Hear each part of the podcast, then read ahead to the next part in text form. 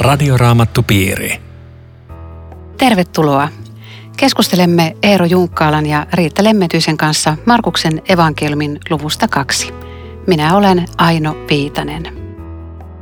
Jeesus on tullut kotiin ja edellisessä luvussahan Eero arvailit siinä, tai tiesitkin, että Jeesuksen koti oli Pietarin kodissa. No, arvailin. Ja nyt sitten kaikki ei mahdu edes sinne Pietarin kotiin sisälle ja siellä on valtava väenpaljous ja Jeesus julisti heille sanaa.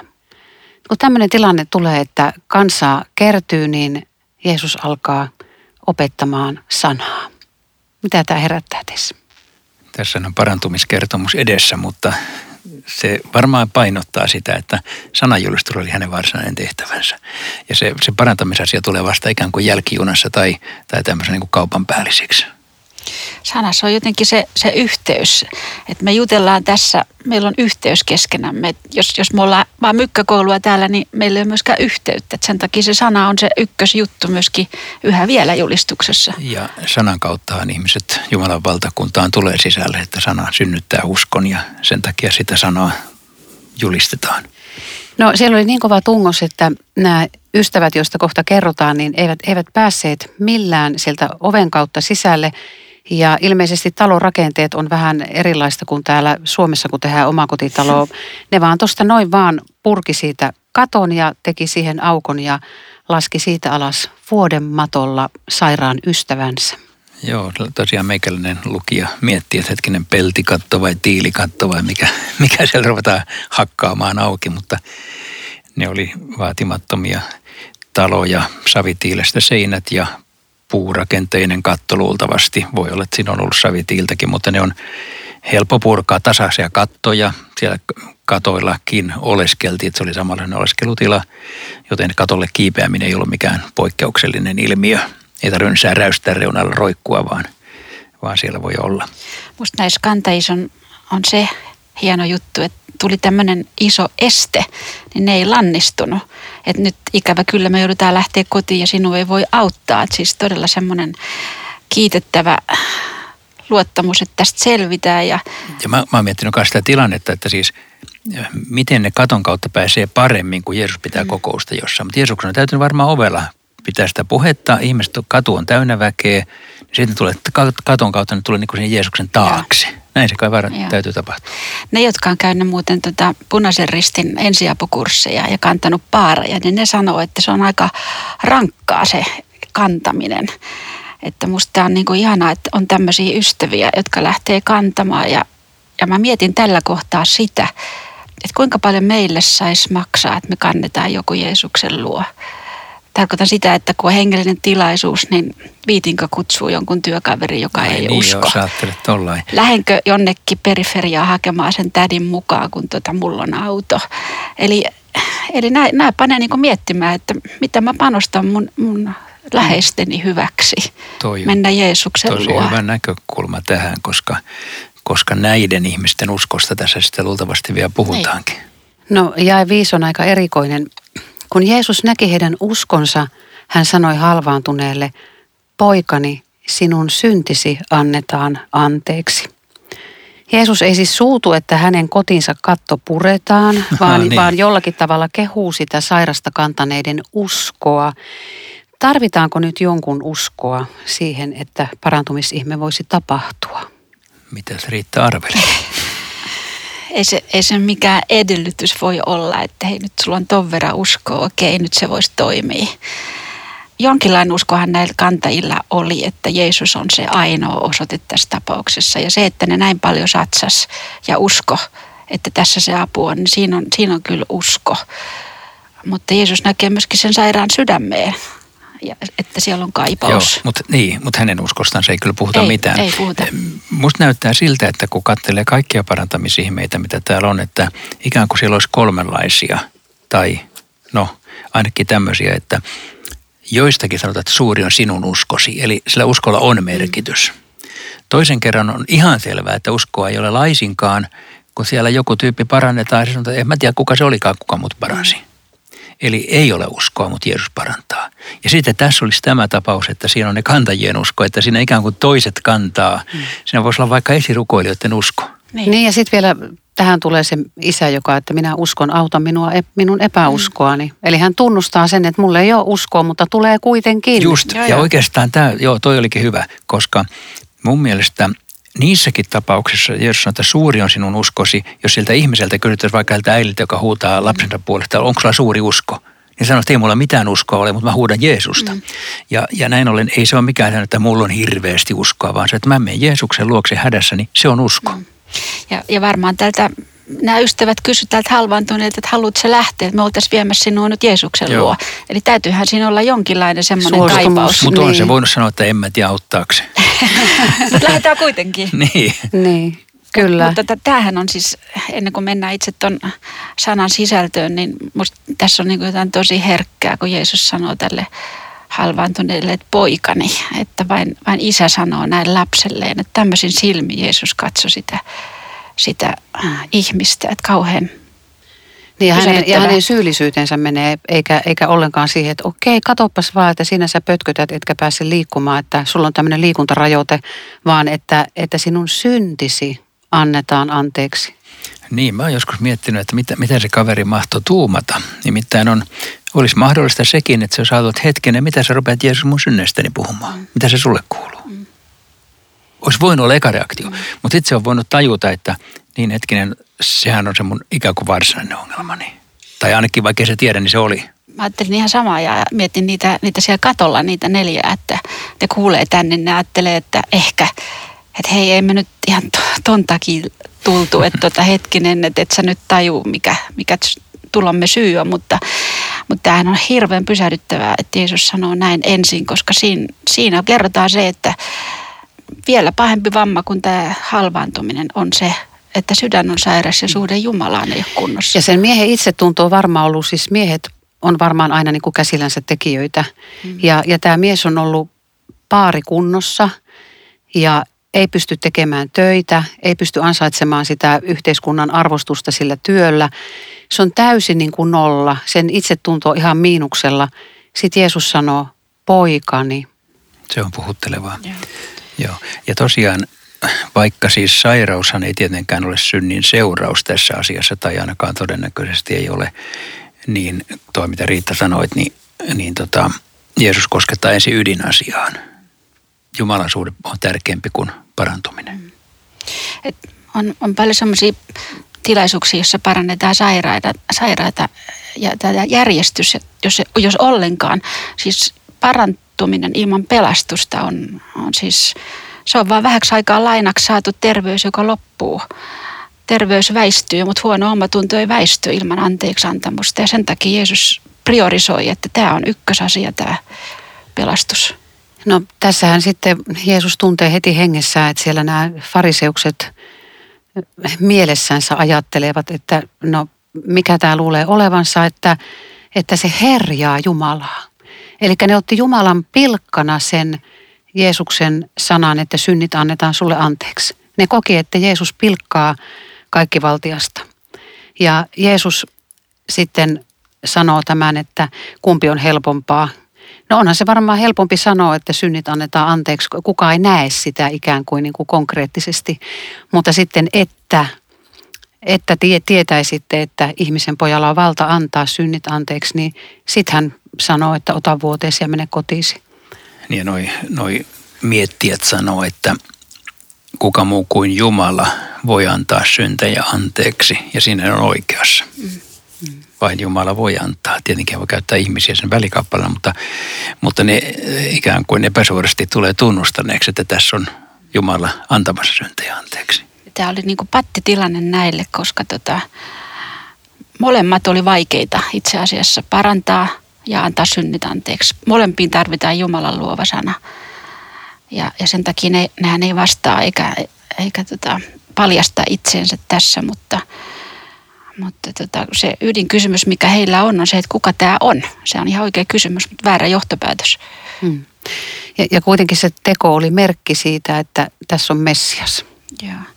Joku muuten sanoi musta aika hyvin, että Tähän anteeksiantoon tarvitaan sama luova sana, joka oli luomiskertomuksessa, kun Jumala loi sanalla. Tyhjästä tulee jotakin. Kun Jumala antaa anteeksi, se mikä on tehty tulee tekemättömäksi. Siksi siihen tarvitaan Jumala. Aivan. Eikö se jännä kuva? On tosiaan, joo. Se on toisinpäin. Niin, siis. Toisinpäin.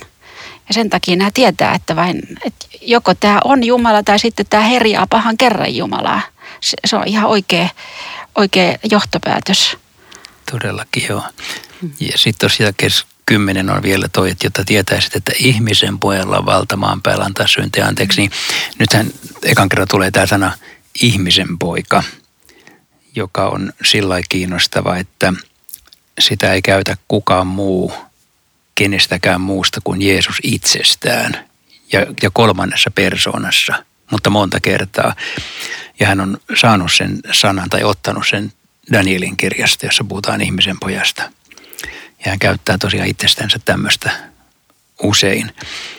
Ja sen sisältö ilmeisesti on toisaalta, siis on tämä ihmisen poika, että hän on niin kuin ihminen, mutta toisaalta se on nimenomaan jumalallinen attribuutti siis Danielin kirjassa, joka on taivaassa.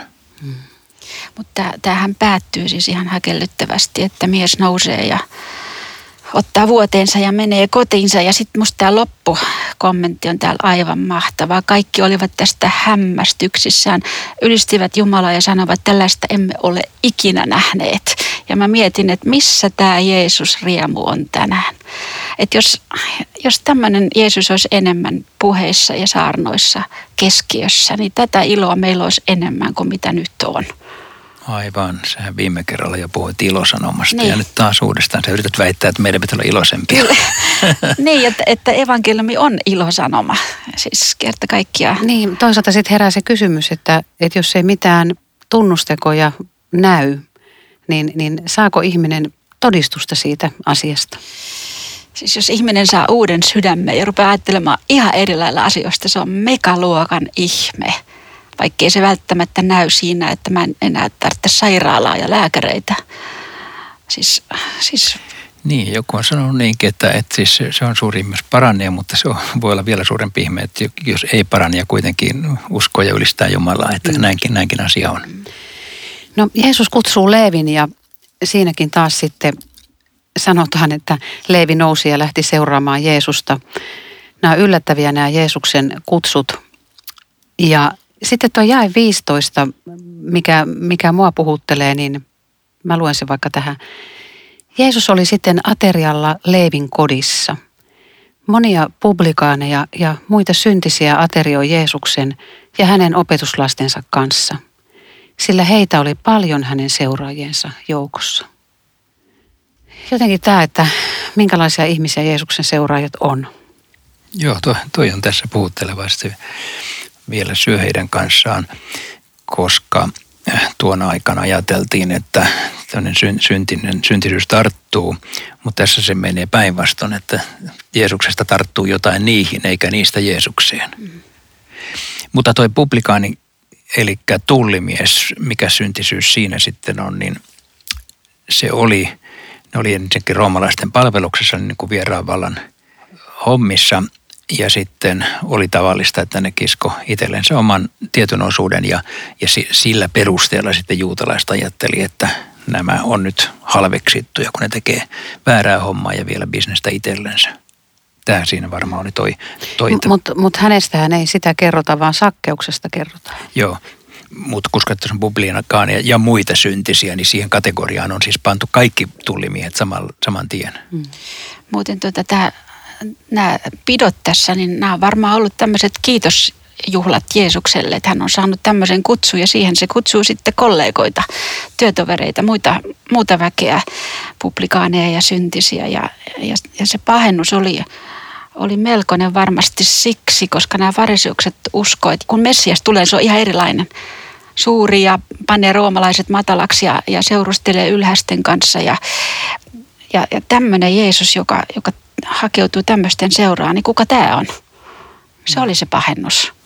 Ja meille muistuttaa, että ei liikaa pitäisi eristäytyä niistä ihmisistä, joita pidetään maallisina ihmisinä, ettei vaan uskovaisten porukassa pyörittäisi, vai mitä? Niin, kyllä. Tuo jae 17 on kanssa puhutteleva. Jeesus kuuli sen ja sanoi, eivät terveet tarvitse parantajaa, vaan sairaat. En minä ole tullut kutsumaan hurskaita, vaan syntisiä. Jotenkin tästä herää semmoinen ajatus, että Jeesukselle sairas on syntisairas. Niin siis jumalasuhde voi olla sairas. Siitähän oli kyse tuossa edelläkin, kun Jeesus antaa ensin synnit anteeksi. Ja syntilankemuksen seurausta on se, että meillä on sairautta maailmassa, mutta ei joku sairas ole erityisen syntinen. Se on väärä näkemys. Niin ei tässä siitä puhutaan, vaan se, että ne, jotka tarvitsevat apua, niin niitähän tulee auttamaan. Tämä on Radioraamattu piiri. Ohjelman tarjoaa Suomen raamattuopisto. www.radioraamattupiiri.fi Jatkamme keskustelua Riitta Lemmetyisen ja Eero Junkkaalan kanssa Markuksen evankeliumin luvusta 2. Minä olen Aino Viitanen. Meille kerrotaan tuossa jakeessa 18, että Johanneksen opetuslapset ja fariseukset paastosivat. Ja silloin herää tämä kysymys, että miksi Jeesuksen opetuslapset eivät paastoa. Ja Jeesus vastaa jakeessa 19. Eivät kai häävieraat voi paastota silloin, kun sulhanen vielä on heidän kanssaan. Niin kauan kuin sulhanen on heidän joukossaan, he eivät voi paastota. Nyt jos lähdetään avaamaan tätä jaetta 19, niin siinä puhutaan nyt ensin häävieraista. Niin ja sitä ennen just siitä paastosta. Eli pitäisikö siinä tietää se, että vanhan testamentin mukaan oli vain yksi paastopäivä. Liittyi suureen sovituspäivään ja sitähän Jeesus noudatti kyllä, mutta muita sääntöjä ei ollut. Vaikka nämä fariseukset paastos 2 päivänä viikossa, mutta se ei ollut niin kuin se vanhan testamentin säädös, vai mitä Eero? Joo, mistä sä tiedät, että Jeesus noudatti sitä sovintopäivän paastoa? No mä olettaisin, että se vanhaa testamenttia rikkonut. Joo, niin mäkin voin olettaa, mutta sitä ei sanota missään. Ei joo. Sanota, mutta kyllä, olet arvo. Kyllä, sä oot luultavasti oikeassa. Joo, niin tässä on jännä kontrasti, että Jeesus niin vastustaa näiden. Että jopa mielenkiintoista, että Johanneksen opetuslapset, jotka oli niin Jeesuksen porukkaa tavallaan, Jeesus oli siinä porukassa ollut, niin ne paastos ja Jeesus ottaa nyt etäisyyttä tähän ikään kuin melkein omiensa joukkoon, jolla on toisenlainen käytäntö. Jolloin voitaisiin jostain näkökulmasta ajatella, että ei se nyt niin kauhean paha ollut se Johanneksen porukkoiden paastoaminenkin, mutta nyt Jeesus tuo ihan uuden jutun tähän. Ja saattaa olla, että hän liittyy Sakarian kirjan 8 lukuun, jossa jakeessa 19 sanotaan näin. Näin sanoo Herra Sebaot, 4., 5., 7. ja 10. kuukauden paastopäivät ovat vielä kerran Juudan heimolle ilon ja riemun päiviä, onnellisen juhlan aikaa. Jolloin täällä annetaan jo pieni vihje siitä, että kerran paastot ikään kuin loppuvat. Messiaanisena aikana ei tarvitse kenenkään paastota, silloin juhlitaan. Voi olla, että Jeesuksella on joku tämmöinen ajatus taustalla, että nyt kuulkaa, alkoi uusi aika. Ja sehän tämän viesti on. Nyt on alkanut niin uusi aika, että koko vanha testamentti mietitään ikään kuin uusiksi. Se on voimassa, mutta siihen tulee ihan uusi tulkinta ja ihan uusi näkökulma ja täyttymys. Mutta se argumentti on tämä, eivät kai häävieraat voi paastota silloin, kun sulhanen vielä on heidän kanssaan. Eli eikö se ole myöskin vanha testamentti, että Messian aikaa verrattiin tämmöiseksi hääilon ajaksi ja tämä kuvahan on aika oivallinen, koska kuka nyt kutsuu häihinsä ja kirjoittaa PS tarjolla vettä ja pettu leipää. Että se, niin kuin se ristiriita on suuri, että hei nyt ei missään nimessä voi paastota, mutta kyllä sekin aika tulee, jolloin joutuu paastoamaan. Joo, mutta tosiaan juuri noin. Ja tietenkin Jeesus sanoo tässä aika paljon, kun hän rupeaa puhumaan häistä, kun ihmiset katsoo ympärille, että hei ei täällä ole hääkulkueita. Ei tässä näy mitään, mutta hän kuitenkin tulee sanoneeksi, että nyt on alkanut sellainen aika, että Messias on teidän keskellänne, jota voidaan kutsua hääajaksi. No nyt moni kyselee sitä, että mikä on paaston raamatullinen merkitys ja onko paastolla jotakin tarkoitusta ja miten sitä paastoa käytetään oikein? Sano Riitta. Kun kerran Messias on tullut ja on kuollut ja ylösnoussut, niin onko paastolla merkitystä? Jeesus antoi ohjeita, että kun paastoo, niin ei paastoa suumutrussa, ettei se niin kuin näy, että hei mä paastoon. Eli hän pitää niin kuin luonnollisena, että paastotaan, niin kuin tässäkin sanotaan. Jotta voi keskittyä rukoukseen, niin siihen liittyy paasto, mutta ei se ole mikään, se on vapaaehtoista, se ei ole mitenkään mun mielestä kehotettu. Ja itse mä en suinkaan ajattele niin, että jos paastua, niin sillä varmistaa, että tämä rukous menee ihan varmasti perille ja tulee nyt hyvä vastaus, että semmoinen sen luonne ei ole. No moni kyllä pohtii sitä, että voiko paastolla niin sanotusti saavuttaa rukousvastauksia vai perustuuko kaikki semmoinen yritys ihmisen turhiin tämmöisiin lihan pyrkimyksiin. Kuitenkin meillä on paljon semmoisia kertomuksia, joissa paaston uskotaan auttaneen siihen rukousvastauksen saamiseen. Mitä Eero ajattelet tällaisesta? Joo, mun vastaus tuohon on se, että rukous on salaisuus. Eli rukous ei ole sellainen ikään kuin matemaattinen kaava, joka nyt mä sanon toisen asian, mutta se liittyy tähän, että mehän annetaan tehdä rukouspyyntöjä, että mahdollisimman moni rukoilisi jonkun asian puolesta. Ja mä ajattelen, että se parantaa sitä rukousta. Se on ihan oikein. Siis Paavalikin pyytää esirukousta, rukoilkaa minun puolestani. Kuitenkaan se ei ole niin, että mitä useamman rukoilijan saan taakse, sitä varmemmin tulee vastaus, vaikka toisaalta pyydän esirukouksia. Sama varmaan sopii paastoon, että on oikein tai ei ole ainakaan väärin, että tiukassa tilanteessa rukouksen lisäksi vielä kieltäytyy jostakin ja keskittyy niin paljon rukoukseen, että jättää ruoan tai jotain muuta tärkeää pois, mutta ei sillä kuitenkaan tienata vastausta. Eli mulle tämä niin puhuu siitä, että rukous on salaisuus, että siihen yhtä aikaa liittyy tämä tämmöinen haaste keskittyä, rukoilla kestävästi, pitkämielisesti, pyytää muita rukoilemaan ja kuitenkaan sillä ei ansaita sitä. Mulle tulee just mieleen sanasta ansaita se, että siinä missä pelastus on Jumalan armoa, niin kyllähän tämä sama armo on myöskin jokaisen rukousvastauksen takana, että ei se missään nimessä ole kenenkään ansio, vaan jokainen vastaus on armon vastaus. Onko paastoaminen sitten niinku tavallaan itsensä kurittamista? Keskittymistä rukoukseen ehkä. Niin, keskittymistä. Jostain kieltäytymistä silloin, kun ajattelee, että nyt tämä on niin tärkeä asia. Mutta toisaalta sana sanoo, että lähestykää minua, niin minä lähestyn teitä. Että jos ihminen todella haluaa lähestyä Jumalaa ja ottaa siihen vaikka paaston avuksi, niin Jumala on luvannut lähestyä häntä. Joo, mutta sitten hän sanoo näinkin, että ennen kuin te huudattekin on minä vastaan.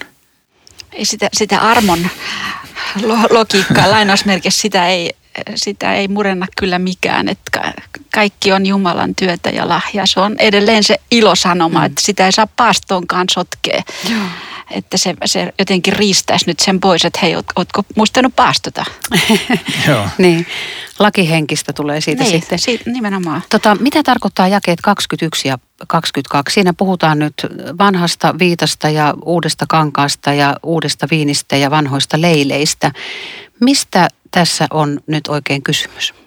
Niin, varmaan vanhasta ja uudesta liitosta jossain mielessä, että Jeesus ei tullut paikkaamaan vanhaa, vaan antamaan kokonaan uuden. Ja mä ymmärrän tämän myöskin meihin sovellettuna tällä tavalla, että Jeesus ei niin kuin paikkaa ihmisen omaa uskonnollisuutta, vaan lahjoittaa uuden. Eli siis, jos ihminen normaalisti Jumalan puhuttelun edessä ja sen eka reaktio on, että nyt mä rupean tekemään jotakin, nyt mä rupean käymään kirkossa, nyt mä rupean parantamaan tapojani ja tämmöistä näin ja mä parannan itseäni. Se ei ole se tie. Tässä sanotaan, että se on toi vanhaan viitan paikkaaminen. Vaan Jeesus sanoo, että kaikki viitat veks, minä annan kokonaan uuden. Siis tämä on täydellinen uusi, joka otetaan lahjana vastaan ilman yhtään paikkausyritystä. Eli Jeesus ei tullut sitä varten, että pankaa se teidän lain noudattaminen vielä paremmaksi, niin nyt mä voin teitä auttaa, että saatte nyt jotakin uutta, vaan siis nimenomaan ei saa vanhaa ja uutta sotkea keskenään. Mulla tuli mieleen, kun mulla roomalaiskirjettä tässä pähkäilty ennen Markusta, niin olisiko tässä sama asia, roomalaiskirja 7:6. Mutta kun nyt olemme kuolleet pois siitä, mikä meitä piti vallassaan, olemme päässeet vapaiksi laista. Nyt palvelemme Jumalaa uudella tavalla, hengen mukaan, emme enää vanhalla tavalla lain kirjaamme mukaan. Joo, varmaankin. Ja mulle taas tuli mieleen tuosta viinistä ja se tapaus, jossa Jeesus muutti veden viiniksi. että Jeesus ei niin kuin antanut vähän parempaa vettä, vaan kokonaan uutta. Eli se, mitä Jeesus tuo, niin se on täydellisesti erilaista ja se on aina parasta, mitä hän antaa. Ja nämä kuvathan on silleen puhuttelevia, että toinen kuva vertaus on niin kuin naisten maailmasta kangas ja sitten tämä viini on ehkä enemmän miesten maailmasta. Että kuulijat varmaan ymmärsivät. No, mä en ole ikinä ajatellut tuommoisia. Että noin ei tehdä, ei tietenkään. Okei, eli ihan samalla lailla ei saa sotkea sitä vanhaa liittoa ja uutta keskenään. Ansiota ja armoa keskenään viime kädessä. No sitten tulee sapattikysymys taas meillä eteen ja opetuslapset siellä kulkiessaan alkaa katkoa tähkäpäitä ja ilmeisesti fariseuksilla oli semmoinen sääntö, että sapattina ei saa katkoa tähkäpäitä. Oliko nyt fariseusten käsky vai Jumalan käsky? En mä tiedä, onko siitä kyse, mutta fariseukset kunnioitti siis sapattia ihan äärimmäisyyksiin ja kaikki viljan puiminen oli kielletty. Ja nyt ne ajatteli, että tämmöinen tähkäpäitten katkaiseminen on tätä samaa puimista. Ja sen takia tulee nyt tämmöinen syyte, että hetkinen, mitä te teette? Se on aika paha ylireagointi, koska 5. Mooseksen kirjassa luvussa 23 sanotaan, että kun kuljet viljapelon halki, voit käsin kerätä tähkäpäitä. Eli siis se oli sallittua, mutta ne oli keksinyt sapattina, sitä ei saisi tehdä. Eli ne vetää niin kuin kireemmäksi kuin mitä Raamattu.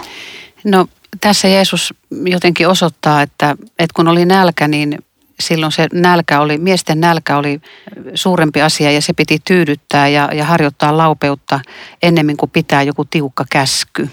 Niin mä ajattelen, että tämän jakeen pointti on varmaan se, että Jeesus haluaa sanoa, että hyvänen aika, että eihän ne Jumalan käskyt on annettu ihmisen kiusaksi ja taakaksi, vaan se, että sun elämä suojeltuu ja sulla on hyvä olla. Ja te fariseukset olette kääntänyt koko sen Jumalan käskyn luonteen ihmisten taakaksi. Ja siinä te olette mennyt ihan pihalle. No voiko 10 käskyä sitten pohtia sillä lailla, kun se on tietysti tämmöinen universaali lakikokoelma ja se on Jumalan omaa sanaa, mutta voiko siitäkin joskus vähän lipsua laupeuden nimissä? Ei voi. Tosin. Mun mielestäni sapattikäsky, eli meidän 10 käskyssä 3, tämä lepopäivän pyhittäminen, on vähän erilainen kuin kaikki muut käskyt. Koska tässäkin Jeesus sanoo, että sapatti on ihmistä varten eikä ihminen sapattia varten. Että siinä ei ole semmoista, että jos sä teet vähän työtä, niin sä oot rikkonut sen. Vaan siinä on semmoinen soundi, että pyhitä se Jumalalle ja lepää, mutta että sen suhde, niin kuin äsken rikkomisen, erilainen kuin muita. Itse asiassa me voidaan jatkossa palata tähän, kun tämä sapattiteema tulee seuraavallakin kerralla. Radioraamattu piiri. Päätätkö Eero rukoukseen? Kiitos Herra, että saamme olla sitä joukkoa, joka on saanut sinulta synnit anteeksi. Ja Herra, jos kuulijoissa joku ei ole vielä tähän koskaan uskonut, niin kiitos tänään. Saa uskoa kaikki synnit anteeksi annetuiksi ja siitä alkaa uusi elämä. Anna meille tämä armo tänäänkin. Aamen. Radioraamattupiiri. www.radioraamattupiiri.fi